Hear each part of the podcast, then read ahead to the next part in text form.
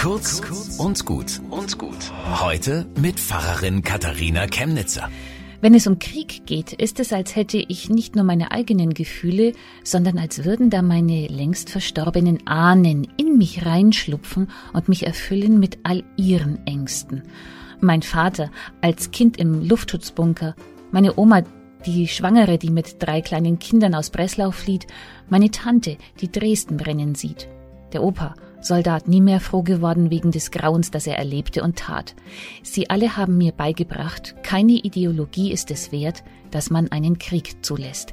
Wenn man merkt, dass man nicht mehr gewinnen kann, muss man aufgeben, so schnell wie möglich, weil das Leid gegen Ende immer noch größer und größer wird und der Untergang entsetzlich. Aber noch ein Gefühl ist da, so als würde meine Seele in die Zukunft gezogen, in eine Welt, in der kein Leid und kein Geschrei und kein Schmerz mehr ist. An dieses Reich Gottes haben meine Ahnen geglaubt und ich merke, dass hinter dieser Welt Gottes Welt ist. Diese Hoffnung ist eben auch mein Erbe. Sie haben damit so viel bewältigt und den Kleinen so viel Gutes getan wie möglich. Das will ich auch. Bis zum nächsten Mal.